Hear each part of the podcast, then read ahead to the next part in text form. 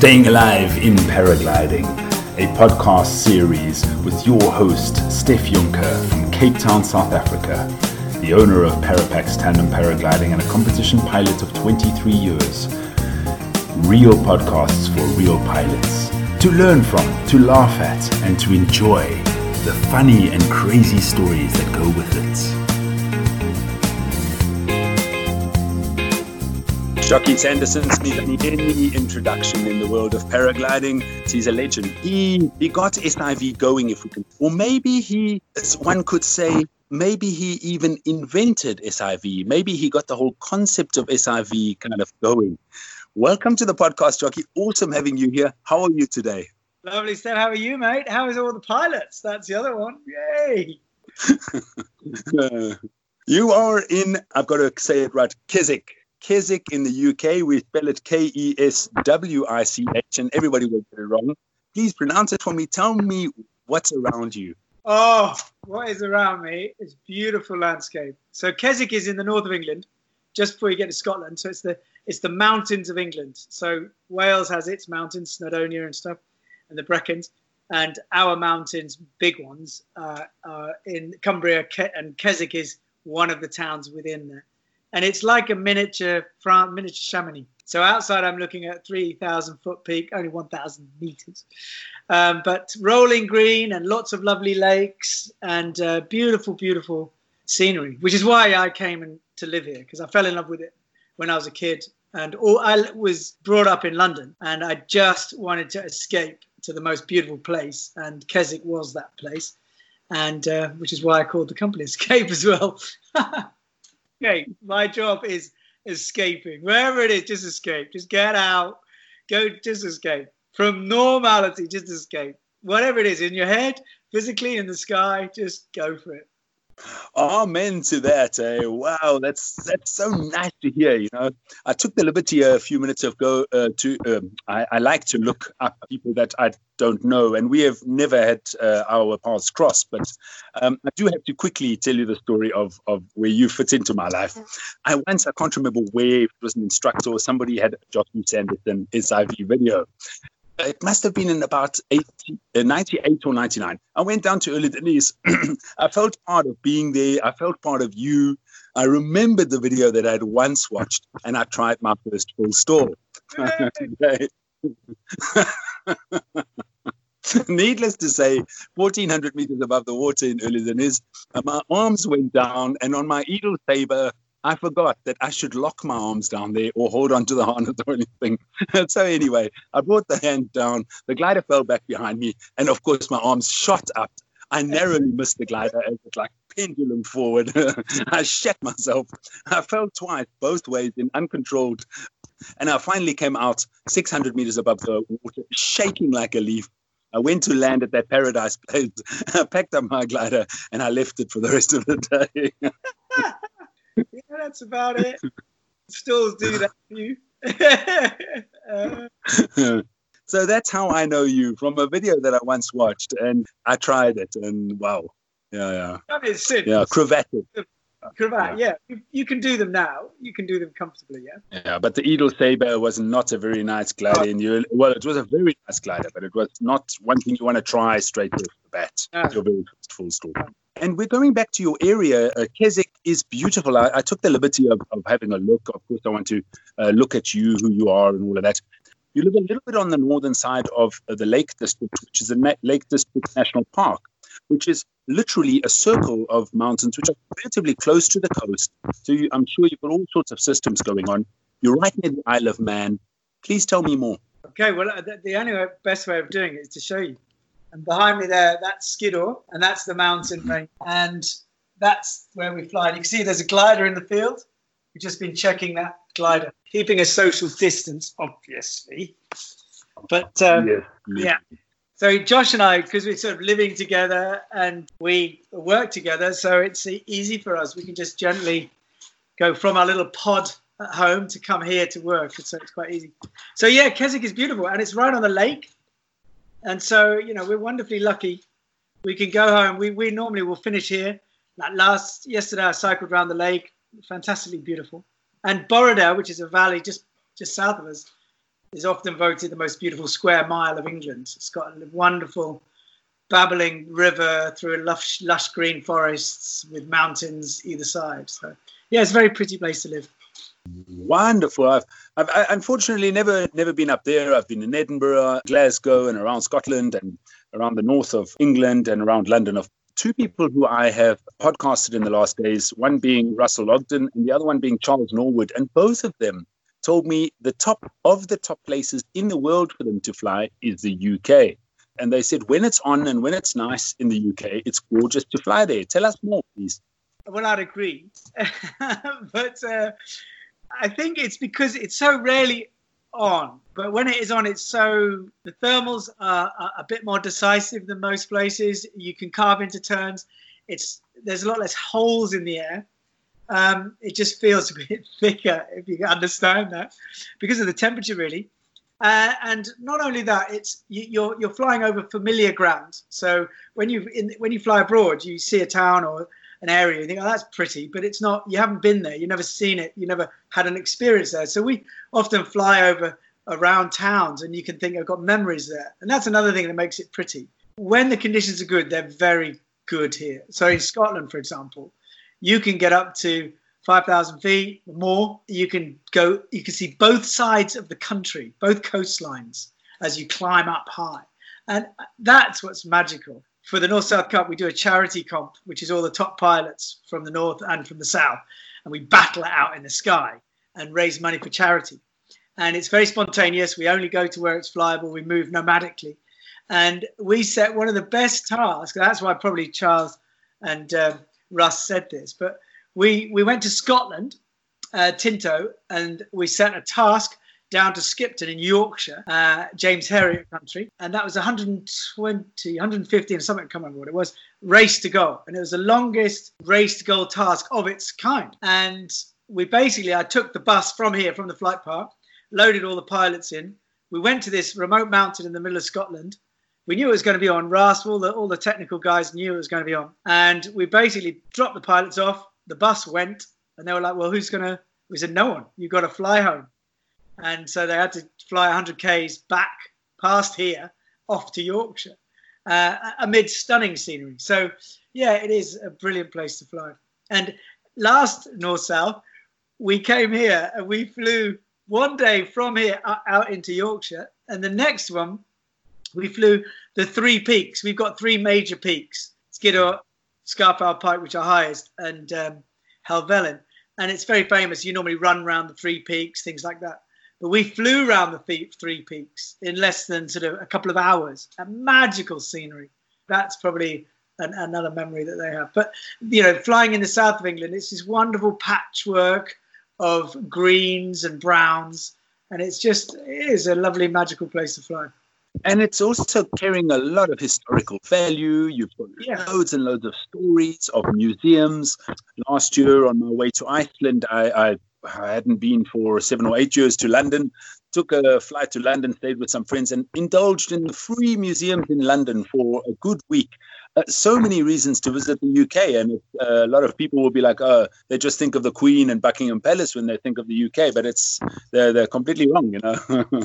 so much more like you can fly and you you know you look down and see these beautiful castles and you know look there's Leeds Castle or and it's magical from the air. Uh, we're all pilots. We all know how magical it is to get perspective from the air.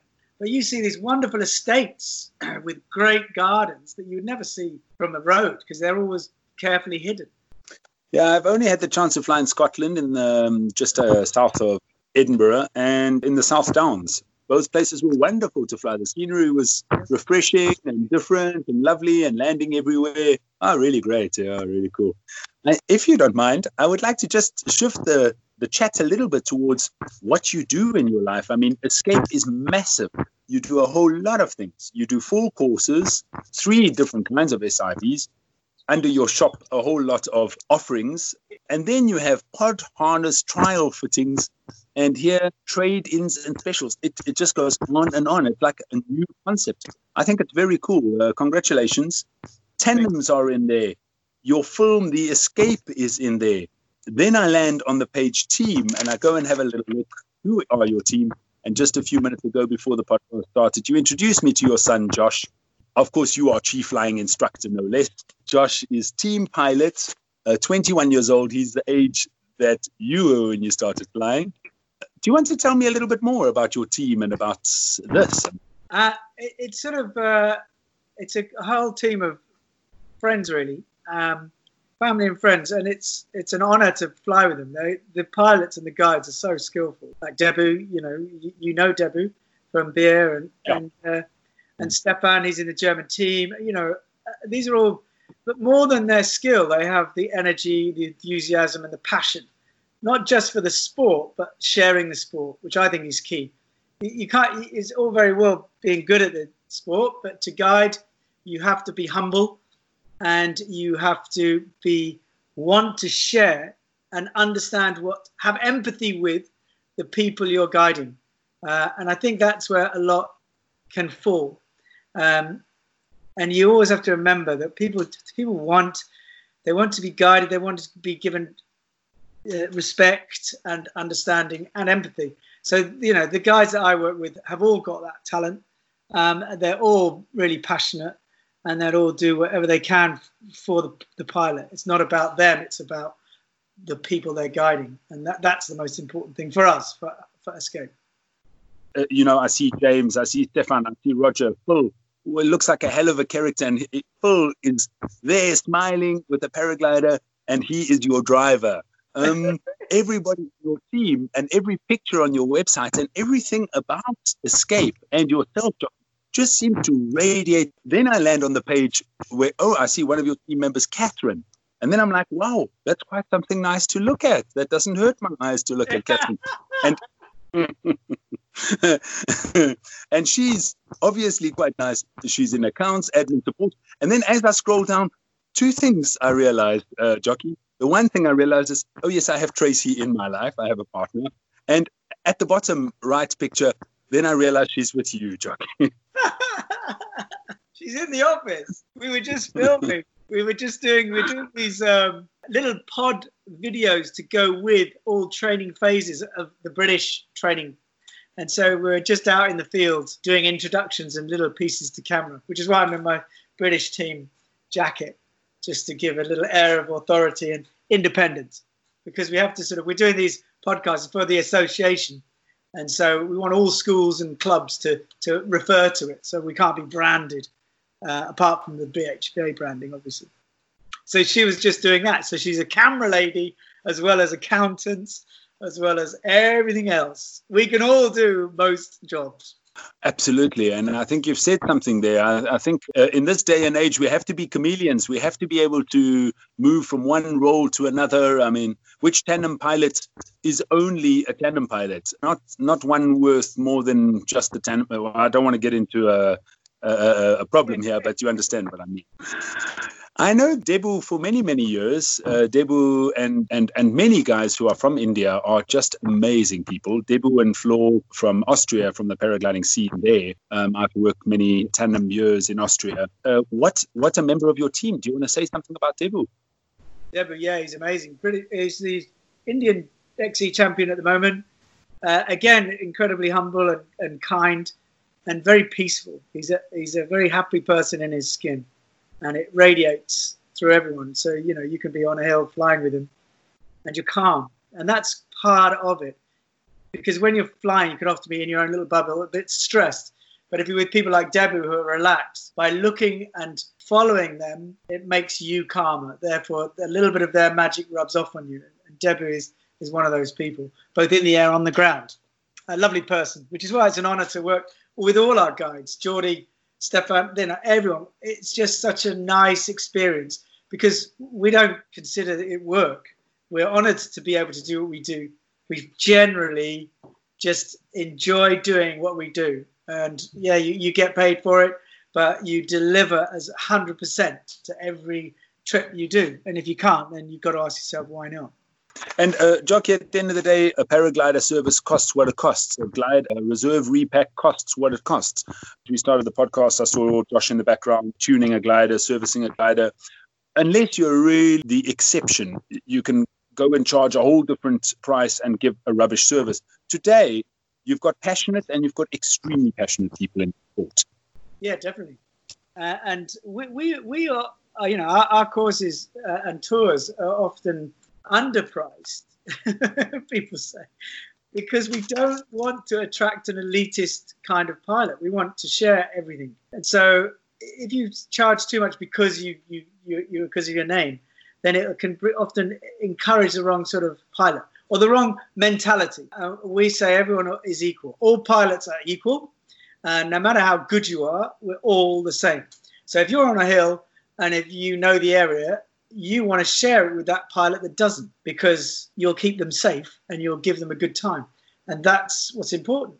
That's why we like to sort of sh- share it. I like I like the approach, I like the informality, and I like the protection and the honesty that paragliding gives all pilots. You can't bullshit in paragliding, and it's a small world, so we might as well all look after each other. You've said it. A, it's a small world. Uh, B, it's a very humble sport. A lot of people. I had uh, Stelios uh, in Greece from Mount Olympus uh, on the line yesterday.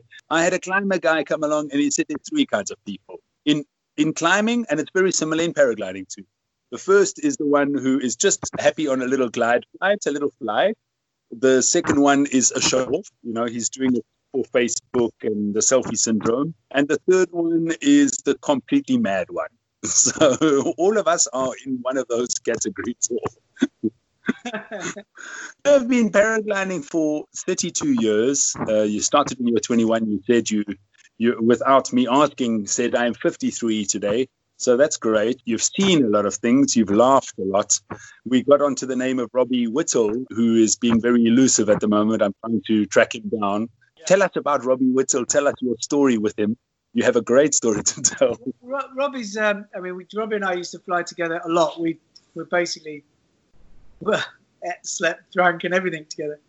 Um, many years ago, I mean, now he, he's uh, changed his name. It's, you know, obviously started up Ozone and is more focused on the kite design and things like that.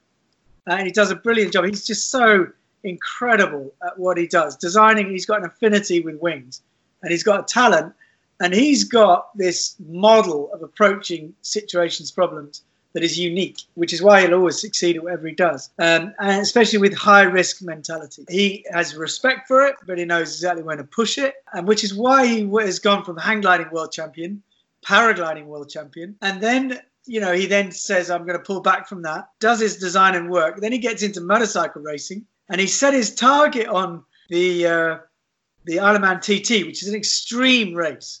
It is not just on a circuit which has got protection, you know, deceleration zones. This this is a, a road with dry stone walls, solid walls, and you're traveling past that at 150 miles an hour. And the average speed of this 24 mile, I can't remember what it is, is 140. That's the average. So you can imagine the speeds you get up to on normal roads. And he wanted to do that. And he, they said, well, you can't do it unless you're the member of a national team or something like that. You've got to be that good. So he went off and got into the New Zealand national team, which is where he, he lived. Yeah, got into the TT. Did it a couple of times.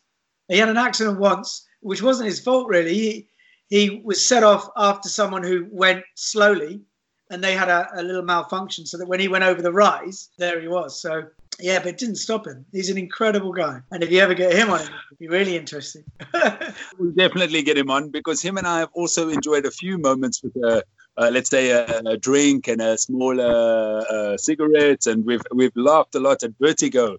And a lot of the people I'm podcasting I've met way back when. And it's weird how all, it's as if a, a, vortex is coming down and all pointing towards Vertigo for me. It's, it's bizarre. Yeah super, super. Tell us about that mad harness that you and Robbie designed. Oh yeah, yeah, yeah. Well, we were both sponsored by Firebird, and the Firebird were, were leading because Robbie was was uh, I think it was world champion in a Firebird Ninja, and the Firebird Ninja was an amazing wing. I mean, for its time, it had wire risers uh, and a wire a steel bar or aluminium bar, so that you could adjust the angle of attack, so that if you imagine four risers coming off a bar, so if you leant forwards, the angle of attack would go down. Mm. Back, it would sit back. Yeah, yeah. Not only that, if you rotated your body, you could actually make the glider rotate on its yaw axis more. So you could fly the whole glider with your body. Um, And so we uh, we had that. We thought that was fantastic. And we, we were winning. Robbie became world champion in it, and we were doing well. And we had to design them for for everyone to fly because everyone was wanting them. And uh, one of our sort of theories we had was it was a theory because when you're thermaling and you you've got your good cadence and you're banked at a good angle of bank and you're keeping the wing back and, and keeping it cadence perfect, you are losing height, but you're staying in a core that is going up. So it's a trade-off. And we said theoretically, well, hang on a second. If you do a flat spin like a helicopter, helico, and you stay in the core doing a you would go up faster because obviously that's faster than a tight 360, which is what you do in a core. So he said, Yeah, that's right. So we set off from the Oberstdorf and uh, set off, and I, we, were, we were thermaling around. And I said, yeah, I'm going to try that. And I've got my, my steel bar and my wires, and I sort of flat spun it. So I started spinning. But the trouble is, obviously, with the thermal, it's pushing you out as you're spinning. That's what all the carving is about. So I spun and spun, and then my risers got jammed like a adolescent couple kissing with braces on their teeth. They got stuck, and I was now jammed with the glider spinning out of control. I thought, well, this is it. So I had to think I've got to throw my reserve, but um, I don't know. I'll give it a just wait a second. I'll see if I can get it out. So I managed to get it out and it flew off. And I said to Robbie, Rob, do you remember that thing of spinning? Don't do it. Don't do it. He was like, okay, cool. But luckily for me, I didn't throw my reserve because the reserve that we put in the harness was wrong. Because Robbie and I were going to a competition, we had to have parachutes. So we got a normal harness and we attached the parachute to the back. We stitched it to the back. And we thought, well, where are we going to put the, the, the bridles? And we thought, well, they can't go over the top. I know what we'll do. We'll just stitch a bit of webbing around the back of the harness here and just clip the bridle to that. That's all we have to do. And then we've got a reserve and it's on the back. And can we reach it? We thought, yeah, we can reach it. So it's like, yeah, that works. What happened was that day I didn't throw my reserve. All good, fine. Robbie phones me a few days later and says, Chucky, whatever you do, don't throw your reserve. It's like, why? What's the matter? Because if you throw your reserve, you go upside down because it's attached to yeah. and you flip upside down. yeah, good point. so I was lucky. you never, you never, you, you monkeys didn't think about that at the time, did you? we didn't think much in those days. I'm sorry, you've just dispelled a mystery to me. Always, obviously, the great Jocky Sanderson, everybody sees him as a really prudent, really safe guy, doing things only in the. Now you're telling us a different story with Robbie there. Um, I was young. Unfortunately, I've got some. Yeah. Absolutely great what were you guys thinking when you were just thinking about just negativing your glider on the spot? Like, okay, what we can do is we just spin the one side and stay in the thermal. That's got to be a bad idea. I'm sure you were sweating like a Weight Watcher in a candy shop, you know? Shitting yourself like a pedophile in Legoland, something like that. So uh, let's move on a little bit. You've seen some pretty mad things in all the SIVs that you've been given.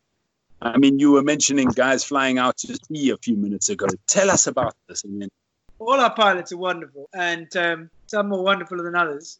You, will know Olu Deniz, and Olu Deniz is is a, a, seaside, so it's on the sea level, just above, and Babadag is six thousand feet high. So you glide out, and it's a long glide. It's a ten minute, fifteen minute glide out, just to get into the manoeuvring box. And we have a situation where imagine you come over the maneuvering box and we're talking to someone already in it or just finishing.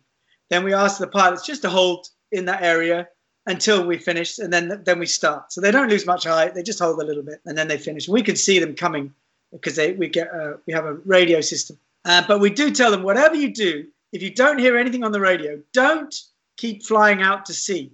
Just stay above the box. And if you can't hear the radio, whatever you do, land on the beach. But um, yeah, we've had a, a couple of pilots that just keep going out to sea, thinking, well, he's got to talk to me a minute. He's going to talk to me a minute. And by the time they realize, they turn around and they can't make it back. So that's the thing we're trying to avoid. Once we had this guy that it, they weren't doing SIV, they were just free flying. and he the, he flew out. And luckily, um, we noticed him, and we were still in the boat, so we, we managed to, to get him out of the water, and he landed perfectly safely, and it was all very fun. But you know, it's one of those things where you think, at what point does the pilot say, "Hmm, maybe I should just think for myself"? you know what, Jackie? I want to say something on that point. Very often, these pilots are so in their zone that they are just expecting to hear it from the radio and they stop thinking for themselves, right? Yeah, there's a lot of that. But you, you always try and understand what the thought process was. You know, it wasn't him just relying on on uh, radio comms. You know, he, he thought that he could genuinely glide back. For example, so it's about knowing your kit, knowing your glide, things like that. But uh, yeah, very interesting. Yeah, no, uh, I have to interrupt you. No, no, I mean, I, I disagree with you there. I think people, some people go into a zone, they become so comfortable with their instructor that the instructor is going to do everything for them. Yeah.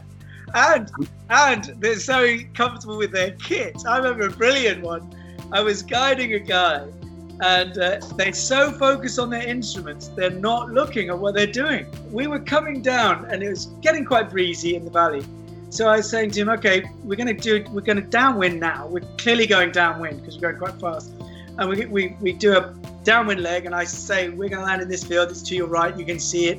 And you're going to turn right and right again, base leg finals and land. When you land, you're going to be vertical because it's quite quite a breeze. So be wary and make sure you've got enough space for being dragged. He's like, yeah, yeah. He came over the field, and I was okay. Turn, turn. You need to turn into wind. Turn into wind he didn't turn into wind. And he turned downwind, obviously, cloud of dust, hooning downwind because he was going down. Luckily, he just carried on flying it and just dissipated the energy. And uh, eventually, the glider came to, to, a halt in a ploughed field of, of rubble. And he was fine, just just teeth full of dust and face. And I was, I mean, I knew it was okay, so it was fine. But I was in hysterics, like, what? Why didn't you turn into wind? And he said, because my instruments were telling me I was into wind. And I said, did you not just look? He said, no, no, my instruments were. I was like, really? His glider turns into wind automatically. yes, I mean, I I've been affiliated to several paragliding schools in Austria where I do tandem flights with them. Just when it was winter in South Africa, I had to get out of here. Cape Town's not that sexy in winter. I mean, some of the student stuff you see, you really feel like walking over to the person, holding their hand and saying, "Please go and play chess." Uh, paragliding is really not for you. We have uh, we have a system with instructing. If if instructor has a problem. We always say it's not the student, it's it's you, the instructor. You're obviously in a bad mood. You've got a character clash. You know, it's not the student's fault. It's your fault. Uh, when an instructor gets to that stage, he has to or she has to say, "Forgive me, but you know, just going to pass you on to another instructor, just so that you." And if it gets through three instructors, then the advice would be to the to the student to choose chess. it's sometimes beyond me how people can think. Like it's just like, what were you thinking, dude? You know, or do that? it's like too much. A, a, few minutes ago, you were talking about guys flying out to sea and leaving the box and just carrying on, carrying on. How many how many water landings do you think you've seen that were unplanned? What water landings are planned? So they want to throw a reserve or they want to test something. Quite often, they stall a cravat out, they get the problem out, which is really important for them to finish saying, "Yeah, I, I was in control of that." But then they're too low to get back to the to the land. So we'd say, "Okay, you might as well throw a reserve or land in the water, trying to get to the thing." But ones where you have to throw a reserve because there's a problem, they can't get it out, they're starting to get too low, or that their G's are increasing too much, they might black out. So we have to throw a reserve before that happens that is quite rare. And luckily, because of uh, pilots training and pilot design, that happens less and less now. Plus, all our courses evolve more to suit pilot ability as well. Like in the early days, we designed SIV around testing because we tested gliders. And I thought pilots would benefit from this, these tests, from learning how to do these tests. They'd learn about glider control, about stability. So that's how SIV started. But it's important that um, as pilots evolve, training evolves, gliders evolve, the SIV instructors also evolve their coaching and training to suit that. Uh, and so by doing that, we, we get less and less people in the water because we're more prevention than a cure. But um, mm. yeah, not very often, you know, in a course of, of 10, probably most be dry. But I don't know what our percentage is, 1%, I can't remember. While you're telling that story, I'm just thinking to myself, why didn't I try Jocky Sanderson's advice from the video that I once saw? Actually, glider uh, technology is advancing faster what, than what people are learning. What, what's your comment on that? I agree. I think um, with two line theory, with aspect ratios, with sharp nose, things like that, they're still sort of they're not embracing it as much. But uh, I think people are following it. I think good pilots and instructors can see subtle difference in handling, uh, harness designs, things like that. And they're adapting. You'll see a lot more two liners or semi two liners coming into C gliders soon. Harnesses, more more supine pod harnesses because they are more comfortable. They're efficient. They're nice. It's just getting used to the vices of them and understanding that if you have a problem, you sit up, making sure you get your body between the risers and control it, the wing, and your pitch and roll before you get the glider back on course. So uh, yeah, people are starting to get a good understanding. But it is it is a, a case of you always have to evolve. Always, all our courses every year are, are never the same. They're all slightly different because you're just picking up things, even from other instructors, from other techniques. And it's great that instructors can share as well. You know, we'd say, "Oh, have you tried this? This has worked." You know, stalling, um, spinning into cravats, things like that. You know, you think, oh yeah, does that work? Yeah, try it. You, and it, and then you think, oh, I can, I can introduce that. But there is a certain need to know. You need to know the basics, and then there's nice to know. So when the pilot has learned all the need to knows, then you go on to the nice to knows. So it's different style of training and coaching.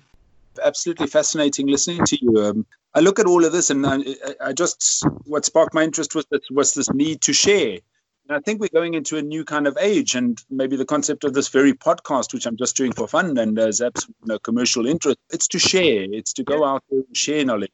And I think that in all industries, in all aspects of life, if a whole lot more people went to this kind of mentality where look at the tandem industry that I've been involved. Um, if all of us were much more open with one another across the world, wouldn't that be bringing such a so much more? You know? Yeah, definitely. I mean, our sport does do that. We do share, and the great thing is, you know, we are approachable at every level. We're approachable. So, and I think that's great. And, and pilots should. The trouble, the biggest tragedy is fallout of post-school pilots. That's the problem when they feel they're on their own, and that's where the club uh, should have. You know, we have club coaches and things like that, and coaching sessions in our country. It should be that that ten hour post school is a critical time where the pilot thinks actually this is rubbish and they've got to be kept in and encouraged to stay. Not if they don't want to, obviously. It's that sort of coaching and inclusivity is absolutely key because you feel alone. I mean, I, I get it. You know, you get on a hill,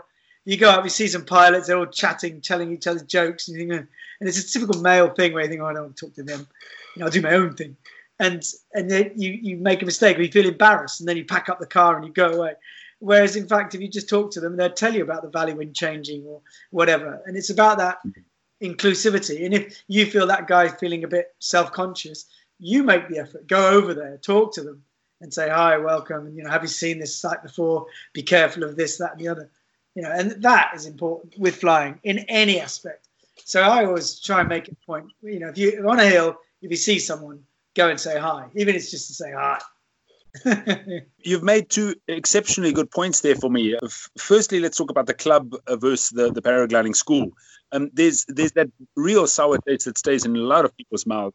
The fact that they feel some kind of animosity towards uh, their instructor or the school that they trained with, just simply because that's always try to keep them for commercial reasons close to them, not taught them everything they should do on the first course. Try and get them immediately to buy their equipment or buy their equipment through their course, all this kind of crap, you know. Yeah, the, yeah. the, the, the, the, the sense of loss of that person if that person transitions from the paragliding school to the club, for example, where, where the club it's like a an open source kind of thing. No shit now were exposing people to something, another brand could buy something else. They won't, they won't come back and buy from me, you know. Meanwhile, they're doing the complete opposite uh, of what should be done, right? So that's one thing you've just said. And the second thing is going on the mountain and saying hi to people. It's very strange for a lot of people, Jocky. Um, you know, for years and years, I look into the psychology of our sport and um, and the people and stuff. I have stood next to somebody in Germany, uh, sorry, in Kössen in Austria, on the takeoff site, and we're watching the very first two guys who are just scratching, really, really scratching close to the trees and up and down in the in a bowl. And I'm talking to a complete stranger for a minute about like we're very superficially talking about real small talk about the weather and stuff like that. The next thing, one of the guys crashes into a tree, like flies evidently into a t- tree, and you hear the, you know, the branches. I, I look down, I'm stunned for a moment, kind of studying what's going on, and I turn to my right to the guy that I was chatting to a minute ago, just to say, I think that someone's fallen in the tree. And as I said the first words, and I looked at him, I thought, that guy's already walked away. He's walked away, ignoring the situation. That's how people can be, you know. Instead of everybody running down there, and we're a, we're a group of brothers, we're a group of friends. That's terrible. yeah, it's terrible. I remember Kössen.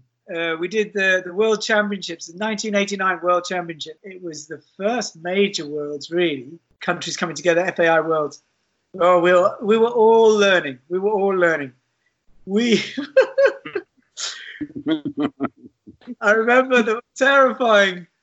A front rolled in, and we were all, all taking off, and it was like, well, you, I got to get off quick before this comes in, and oh my god, the the, carnage that ensued was just people being sucked in the cloud as this storm rolled in. Sebastian Bourquin coming back as if he's seen a ghost, and oh, people, oh, it was just, it was just awful. We learned so much, so much at that competition. It was uh, incredible. And we were doing small time. no. I mean, I can picture the scene, you know, a whole lot of Lumo, a whole lot of people who are like, how do you call it? Uh, personality types that are walking around, like showing off, you know. But it was, it was the first time. Everyone was a bit nervous. I'd never flown in the Alps before, apart from a training session. And yeah, it was an amazing, amazing thing to see the, the Kaiser up there and all the magnificent mountains was just as awe-inspiring. I remember we had yeah. clueless. We used to use ballast. We used to use lead ballast, not water, because it used to slide it under the seat. And it was easy because we had seat plates. We slid them under. So we had this fantastic 15 or 10 kilogram slabs of lead that we slid underneath.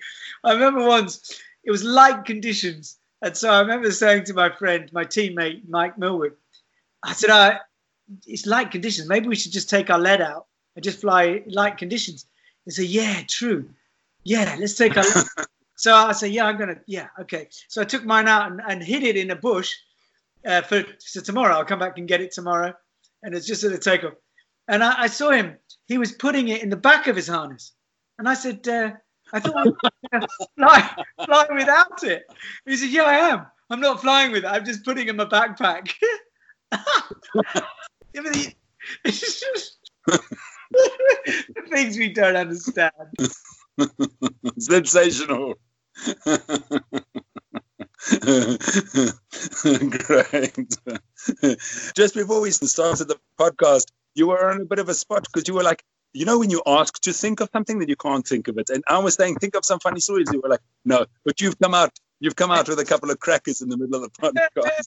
well, next time we have a drink together, we'll come up with some more. Definitely. I'm waiting for you in South Africa. You and Josh are definitely coming to Cape Town. We're going to make a sensational competition next December. You guys are absolutely warmly invited here, really. Yeah, maybe we'll do that. Yeah. Definitely. We can also talk about doing some tours. It's all about sharing. It's about getting out there. It's there's so many possibilities. Why wouldn't you one once come and do an SIV course in South Africa, and whoever wants to come can come and visit South Africa at the same time? You know. Imagine doing it over the sea in South Africa, looking at the sharks. That'd be a motivator to get yep. the out. yeah, when we paramotor from the beach, we see all sorts of things, whales and sharks, and yeah, great. Uh, you were involved in with Ozone. You've been part of Ozone. What, what, what's your involvement? What does that entail? Do you have other brands that you are representing at the same time in your school? Do you sell something else? Just tell us about uh, Ozone. And... Gliders and equipment. We have a, a selection. Um, but I, am sponsored by Ozone. Uh, Ozone are friends. Mike Cavanagh's a, a dear friend of mine, and, and, obviously all the team at Ozone are great friends. So it's it's a no brainer that, I, and it's a brilliant brand. So I'm honoured and, and um, to be with Ozone, uh, and I think they've got the right philosophy as well. They've got the right sharing philosophy. Although I don't know many manufacturers that don't, Ozone certainly have have that mentality, and the pilots the same. And so it's the same as our guides. It's the same, you know, with uh, test pilots. They're following the same philosophy. Therefore, those sort of people attract those sort of people, and therefore it radiates that inclusivity and that fun and that inspiration, the design. I mean, David and Luke and Russ and all the team, the design is inspirational. And they're always looking forwards, always looking forwards. So it's, it's fantastic being part of that. I mean, I don't do any development. Uh, I just get to fly their wonderful wings. But uh, it's great fun and it's a great family. I thought, wow, if it would at all be possible, I would like to make a podcast with Russ Ogden. What an unpretentious guy. I mean, I have hardly ever chatted to people who are so esteemed in the paragliding world, who are so down to earth and normal. Wonderful, you know? Yeah, he's a gorgeous character. And what's so nice, I mean, the British, we have a policy where all pilots have to be approachable by anyone. So even if you, are getting ready to do a, a task, if someone comes and asks a question, you answer it. And you you don't tell anyone to go away or you know fuck off i'm busy. You can't do that because we're lucky to be where we are and you have to share. But russ goes a stage further. I mean i remember being at the world championship this year and a pilot came up to her and said my glider is is collapsing and it doesn't feel right. Can you help me? And he you know was expecting a checking of lines and things like that which russ did. And so just before the task he said i'll fly it. So he flew took off flew around before the window was open checked it, deflated it, risky maneuvers, which he takes in his stride, checks it, decides what is wrong with it, comes in, top lands, and sorts it out. And says, there you go, solved. And then he walks away, gets clipped into his glide, and takes off and does a task. And that is the way he is. And that's that is the his way, that's the ozone way, and it's it's the way we should all be. Couldn't agree with you enough on that. Absolutely generous thing for somebody to do. I mean, you know, to, to sabotage your own task and to take away possibly. I mean, okay, granted, him and Honorin can take off and fly ad nauseum through the day, but it's still just before a task. You can have your zen, you can have your moment, and here you are testing a complete stranger's glider just to be generous. That's really something, yeah. Yeah. Yeah. It's great. Yeah. It is great. Well, I didn't know that that ozone's thinking or ethos or a kind of motto they stand for, and it's refreshing for me to hear that few days ago, uh, chatted to a friend in Switzerland, and he said, "Ah, oh, you know, in my paragliding school, I sell the smaller makes. Uh, I want to give everyone a chance. So he is like uh, BGD, Supair, and and Skywalk. But at the end of the day, just keep it real. And you hope that you provide a good enough service where people say, you know, I'd like to get it from you or through you because you've taught them. Because there is that. But if they choose not to, then that's their choice. Generally, you know, it, it's that choice and everyone's free to do what they want. Very interesting discussion. We've landed on a couple of points. I, I like those points very much earlier about the schools and the clubs and about simply going over and being a person who arrives on the mountain. You don't have to arrive on the mountain and take your hat off and swing it around like you're a, the Lone Ranger. You can also just be a little bit normal and arrive with a smile and a happiness. You know? So. There's so many examples of, I mean, again, I'll give you an uh, example of Russ and Honorin, the whole team, really. The, the Luke, they often testing on, on Gourdon in south of France. And, you know, when you see test pilots testing these prototypes, you think, oh my God, that's Formula One, you know, uh, you're not approachable. And yet, if they see someone having a bit of a ding dong on launch, they'll go over and say, hey, mate, do you want a hand? That's what it's all about. That's what you should be doing, rather than looking and saying, oh, God, what an idiot. You know, or seeing someone crashing in the street and walking away. You, you go over there. You know, you prevent them from going into the tree first. But, you know, it's about that and and that's the you know, you know, tandem businesses. People often see them and think, oh, look at them, they haven't got the time to talk. But if a tandem pilot just uh, turns around, you know, and they're in a lift, they're going up, and they hear, you know, it's about, hey, mate, you know, I wouldn't do that. This is the best way to get up, or you know, that advice. You know, we're all working, we're all busy, but spare a little bit of time to share. That's that's what it's about. I would call it anti-elitist. It's such a normal sport. We're a brotherhood that are looking for one another. We're looking I've got your back on this. If if we yeah. go flying together like Felix Rodriguez was telling me, I have to go with my buddies. He's got his Venezuelan and his uh, Spanish friends, and they're a clique. They're always together, you know. Yeah. And there's some sausages and there's some Like one of the top tips Felix told me is always go flying with friends. Arrive, approach. Uh, in Cape Town, unfortunately, now there are 15 tandem businesses. I started the original one, Jocky, and it's it becomes ugly. You know, everyone doing the same thing at kind of the same price. And the first thing any solo pilot that uh, he arrived at is a aggressive nature of somebody saying, "Have you signed your license? Have you done? Have you? Who are you here with? Who, what a shit attitude, you know." Yeah, you, you can't have that attitude. I mean, Olu Deniz has some pilots like that and things like that. You know, it makes it ugly. It makes you feel feel sort of not welcome, and it sets you off on a bad foot. You know. It, and you want to set off with positive attitude. Ha, you know, welcome. This is a great place to launch from. And, and Felix absolutely right. I mean, I, I always have, you know, you always have a pod of friends that keep you feeling good, feeling happy, and enjoying it. And the minute you, you, you're not enjoying it because people around you are not very nice, then just walk away. You know, if you get the ground suck people that tell you, oh, I won't go up there, it's a bit too rough, or you shouldn't be taking off, then, you know, people like walk away from them and, and do your own thing. But it's about that positivity and it goes through you into the flight. So it's a, it's really important to keep that. And, and Felix is a very emotional, spiritual guy. So he will always, always surround himself with nice, cool people. Uh, Felix is so crazy. He's so mad. Uh, you gotta love Felix. He cries crocodile tears every time I get play a game of chess with him. He he, he hates losing. I have to tell you. a lot of people seem to have said, "Oh, Jocky Sanderson, ah, he lived in Olu Deniz," and you just and and you said to me, "You know what? So many people think that. So let's just clear that up. You live in Keswick. Yep. You do tours in Australia and in other places in the world. Uh, yep. Tell us. So we, we follow the sun basically. So our whole season, January would start in Colombia, and then we would return home. We would then go to Australia in March, and then we'd come to Olu Deniz in April, and then we come back to the UK uh, in May and June. We go to France. Summer we stay in the UK, and then at the end of the season, we would do well. We do Macedonia towards the end of the season, and then we do a back in Turkey, and then India in October, and then December, you never know, South Africa, um, and then we start the season again. It's a completely migratory thing. Brazil, we're doing we're doing now in December, so we go to the best places for that time of year, and we don't want to do tours where it's raining because clients are miserable, everyone's miserable. The worst is that. So you you select the best time and you say, right, that's the best time. That's when we go. So we've over the sort of 20, 30 years we've been doing it, it's evolved this migratory course thing. So yeah, I live in Keswick and we have a policy that I try and stay here two weeks, abroad two weeks at worst. But I now, do you know what? Since the lockdown, I prefer just staying at home.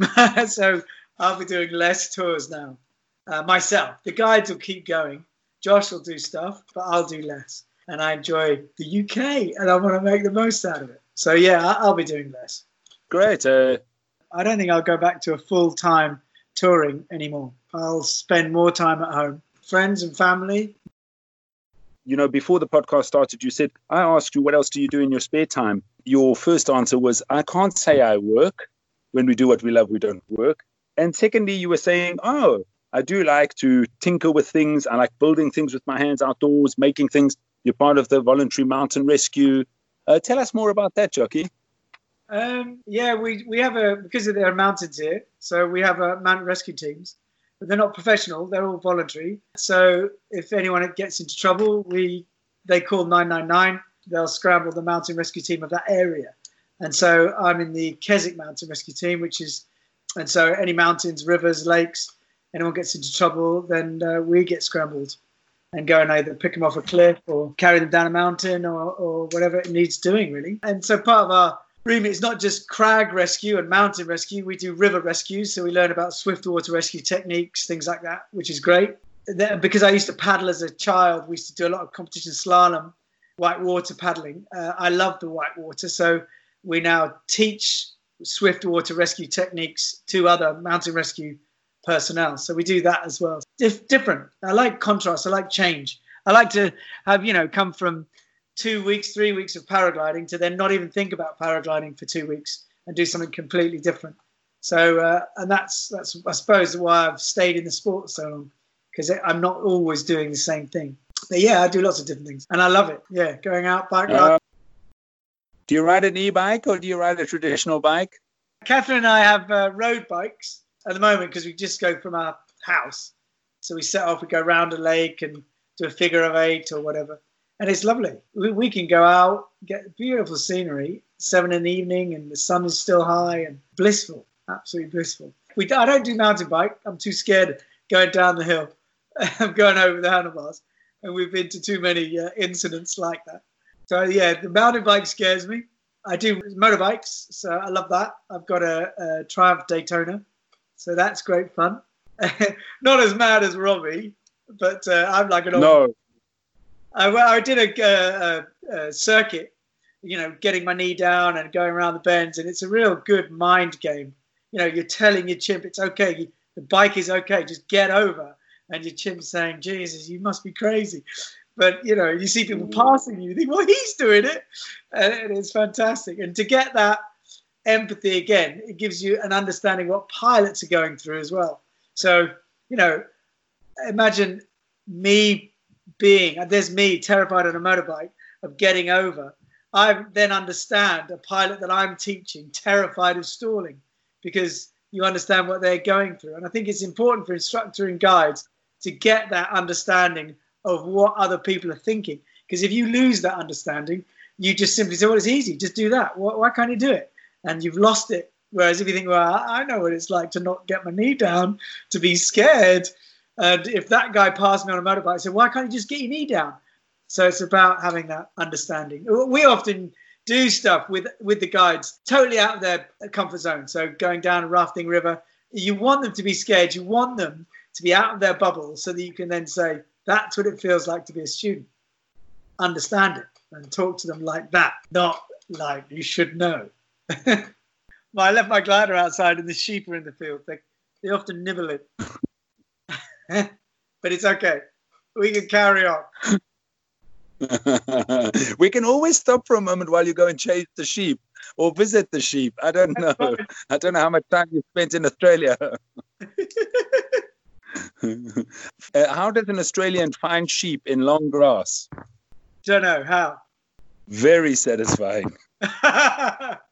Absolutely br- brilliant chatting, brilliant getting to know you. Such a pleasure. I've always seen you as this extremely smiling, amicable type, and to actually want to meet you on such a podcast. And of course, we're videoing this, so it makes it so uh, so wonderful to to hear some of your insights here one of the podcasts I'm going to be doing is on on why we ride, on motorcycle riding. You know, you speak of your your Triumph Daytona. I have eight motorcycles. I'm a junkie for buying bikes. I just can't help myself. But off-road bikes, on-road bikes, all sorts of bikes.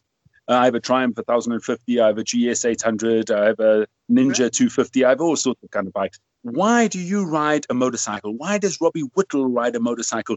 How much is speed necessary for you and me, for adrenaline, for we all see tandem pilots coming to the mountain on a scooter and riding very cautiously. Uh, uh, we're all different. Why do you ride a bike? Let me put that question to you. Um, it's to learn a new skill and it's to be stimulated with you always got to have stimulation if you stop learning. Uh, and motorcycling i was always i always used to ride scooters. Uh, in fact we've got a vespa over here look. but uh, yeah i used to ride those and i was always terrified of speed. And then um, I, I, did a knee down course you know circuit knee downs and stuff and i loved it. I, I, you know you're learning. I loved it. The, the, the, the whole way about negative steering and the gyroscopic effects and and it's so exciting that they, yeah, I got into um, got into bikes again, and it just reignited. And, and the Daytona is a beautiful bike to ride. You just can't help it. You go. I was delivering. We we have we make these masks, uh, these face masks. I was delivering some the other day to people, and I thought, you know what, I can go on my bike because I'm delivering them. So I went on the bike, and it's absolutely fantastic absolutely brilliant. To be scared again is fantastic. you know, you get addicted to that pushing, pushing, pushing. And I think, you know, when you start not getting scared, then you're in danger because you start to lose respect and lose an understanding. And so you have to always push yourself to get a little bit of fear so that you're stimulated. As soon as you get too complacent, that's when you're going to have an accident. Russ is the same. You know, Russ will do, he says, oh, I don't do normal flying now. I either test or compete because I'm not stimulated. If you're not stimulated, then you're potentially going to drop your guard and be um, be at risk. So with biking, the, the great thing of it's like paragliding. When you go paragliding, you don't think about anything else apart from flying. Nothing. Your your problems at home, whatever you're having at work, doesn't come into it because you're flying. That's all you think about. Same in motorbikes. The minute you're on that bike, there's only one thing, and that's the road that is in your mind, and it's brilliantly liberating. Wow. Again, a whole bunch of gems that you've come out with there and, uh, and so many truths, so many things that make me think. Firstly, I mean, I've also done some track days and uh, riding my bike on the track. And in South Africa, uh, for example, if you came here, we could go to the track, we could rent the whole track for an affordable price. It's like you, you won't even believe it's cheap as chips, all right? So you can take the racetrack, you can go. And isn't riding a motorcycle on the racetrack one of the most orgasmic things that we can do out of the bedroom? For sure. And you, we do sort of circuits, and after uh, I think we, what did we race for? You race 10, 20 minutes, and you're exhausted. When that checker flag comes out, you are thinking, "Oh, thank the Lord, I can finish now." You know that whole band of fear, adrenaline, it's just exhausting and you, you, you come in sweating and you think yes it's just exciting and that's what you know flying should be it should be relaxing sometimes stimulating others you know you want to sometimes you want to go for an evening flight and relax and other times you want to push yourself really hard but you've got to know you know what you're doing and when uh, but with motorcycling it's permanently for me i'm still at that learning phase where i'm just i know i make mistakes so it's that but Robbie, I mean, I can't wait. Next time he comes to the Isle of Man, I'll go and see him and, and watch him. And just to see that magic of that mastery. I mean, he mastered paragliders and hang gliders and, and kites and sup boards and anything he does, he masters. And with the bikes, he's done exactly the same. So, yeah, can't wait. Look, we can't all be good at everything, but some guys are much better at most things than the rest, you know, and Robbie is definitely one of those guys. Yeah, he's definitely got that magic and that approach. You think, ah, ah, you know, he just doesn't doubt, but he's also very humble, which is great. Yeah, he's completely humble. You're right there. He's he's he's on the extreme of being completely normal. Meanwhile, I mean, he creamed the world of of hang gliding. He smashed paragliding. Yeah. Uh, and now, when when Russell Ogden was telling me that you know he's riding the Isle of Man TT, I said, "What the fuck? What?" Yeah. And it's true. You know. Robbie, I, I, remember we were testing in Switzerland once. We had to get this glider finished. It was winter, it was rainy, the cloud base was really low. We had to do just one more flight. That's all we had to do. And the two of us were on this takeoff with this one little old guy. And it was just the three of us. And he, he was Swiss, he didn't talk much English. It's just three of us sat there waiting for the cloud base to lift. It wasn't lifting. In fact, it was probably going down. And so we thought, you know what, it's time to go. Uh, and we had cardinal compass, so we had you know big oil compass, and we were happy with the, the we could evaluate it and the risk, and uh, we thought, you know what, well, let's just go just through the little cloud, and then we'll we'll get to the manoeuvring area. As we keep that heading, we're fine. I mean, so we thought, let's get ready. We started to get ready, and, and Robbie turned to the old boy and, and said, you know, are you are you going to go down in the cable car? What would he said? No, I'll, I'll fly. And he said, Have you got a compass? He said, No, I don't have a compass. And I, he's like, Well, it's quite dangerous. You know, it's very dangerous because the, the cloud is on the mountain. And, you know, we're, we're taking a calculator because this guy shouldn't do it. So Robbie said, I tell you what, you have my compass and uh, you wow. fly, fly on this heading. You'll be safe. Just keep on that heading. You'll come out of the cloud. And it was perfectly just follow the heading. If I, I said to Robbie, Robbie, what are you going to use? He said, It's okay. He said, I'll follow you. I said, okay. So we set the old guy off. He set off. Great. Uh, and he went. Our driver down at the bottom said, yeah, this guy's just popped out. He's fine. So, okay, cool. I said, all right, Robbie, we've got to do this. I mean, how stupid this? We're going to fly in cloud together and he's going to follow. so, so I said, let's do a launch together. So we obviously all launch. He's right behind. He sets off good. Boom, boom. Obviously, boom, boom, boom. we're in clouds. I, I follow my bearing. Oh, great. Pop out. Not very long at all. over the manoeuvring area. Great. Look back, can't see Robbie anywhere. So did launch. He did, you know, I saw him running, and so I sort of started doing maneuvers. And Robbie had gone in. This is a lesson for cloud flying. Gone in, felt a little bit of turbulence, corrected his body, the turbulence, and then saw trees coming towards him. Wah! So he oh. turned 90 degrees away from the tree, thinking, well, that'll, that'll be me away from the trees. He was okay, went back into cloud, saw trees again. I thought, whoa! And turned 90 degrees the same way away, because obviously you're bound to be away. And then he thought, oh, I'm away this time. And then he saw trees again. Thought, this isn't right. I've got to, you know. So he turned again. So he turned 90 degrees again. And what he had done is he drifted right into a bowl round to the right of takeoff and went all the way in a circle, all the way around that bowl, and then out. And he came out miles away. But yeah, he, so he sort of selflessly gave the old boy his compass and risked going into the trees with a prototype. I mean, he'd have been all right, but the prototype would have been wrecked. because of that, we didn't finish because he, he was too low to do the maneuvers. And that was it. We needed to finish this flight. So we now can't do it. So we had to drive from Switzerland to England as the only place it was flyable. We had to get it done that weekend. So we drove there. We slept in the car. We woke up. We went to this little hill. We started ground handling. Pilot came up to us on this little hill to tell us off about ground handling. and it's this is the classic sort of Robbie, and he polite. He was a world champion, and he, this pilot was telling him off for not ground handling properly. and Robbie, Robbie and I stood there, and we were like, "Yes, sorry, sorry, that's wrong. We should, yeah, yeah, you're absolutely right." I don't know what you guys are doing, but so neither of us said anything, and we walked down the hill we finished our testing and uh, we had a stern telling off by this pilot, and the pilot never knew who we were, or Robbie was the world champion. I would have liked to see the face of that pilot when somebody said, "Hey, mate, uh, what did you tell the world champion?" yeah, he did. The instructor went up to the, the guy and said, "Oh, do you know who that was?" And the guy was like, "No, some idiot's ground handling." And he said, "No, that was the world champion." Fabulous. Great. Uh, yeah. yeah, it happens like that, you know. It's. I say we all shit the same color, mate. We are all the same. Uh, so many people are are getting sucked into this terrible disease in the world where we we made to feel like we have to be better than the next person. Where has this come from?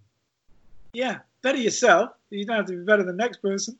But mind you, competition, yeah. it, I think competition is more about competing with people you respect uh, and and being admired by your peers. That's why you strive to do it. You know, people go into battle not for their country, but for their fellow uh, soldiers, their fellow company, their friends that they're fighting shoulder to shoulder with.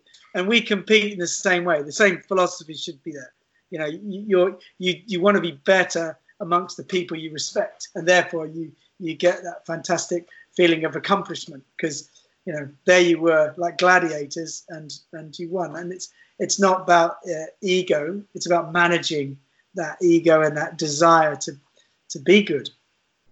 Yeah I, I just feel we should all just simply try and limit it at being the best person we can you know uh, as, as simple or simplistic as that might sound. Yeah, i agree definitely.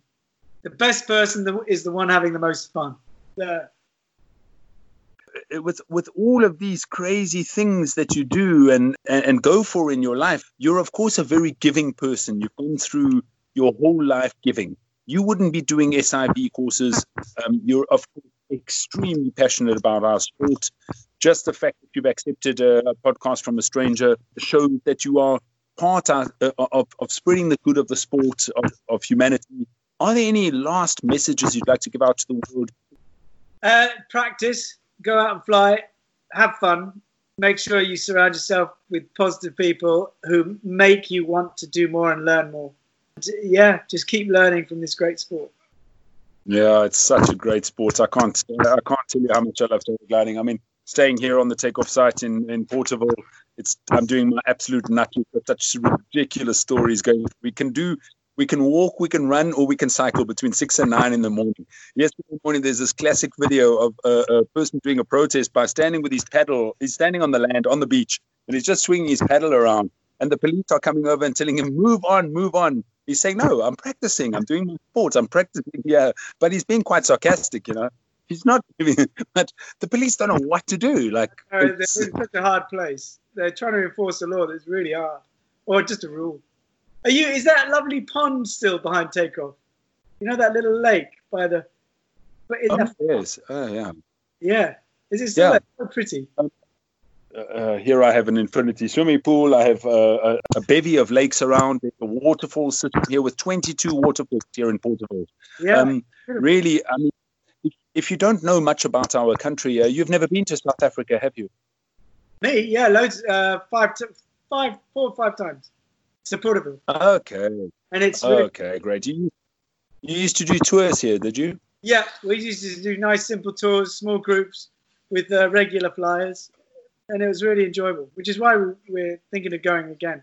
Yeah. So uh, obviously, the concept of bike and fly, using a motorcycle and flying, is is a really really nice one. And uh, our country's fantastic for it. Uh, we have. 56,000 uh, kilometers of tar road and and uh, half a million kilometers of dirt road. So adventure bike riding, or even just on road riding and going to place, while a backup vehicle brings on gliders along. So a combination of this riding and visiting beautiful places in South Africa and flying also unknown places which are decent with a kind of half hike and fly style. Yeah, uh, there's there's really really nice things that people can do in our place. And while and I hate to say it like this, but while Africa is still possible to visit and uh, still a place that we can in our lifetime see, um, I really advise people to grab it and come and travel around Africa. Yeah, yeah, we will come. Look forward to it, sir. Really, really, thank you very much. It was so cool. A pleasure, absolute pleasure. Stay safe, everyone, and have fun. Thanks again, Jocky. You superstar. Look after yourself. Cheers, George. Bye. Yeah.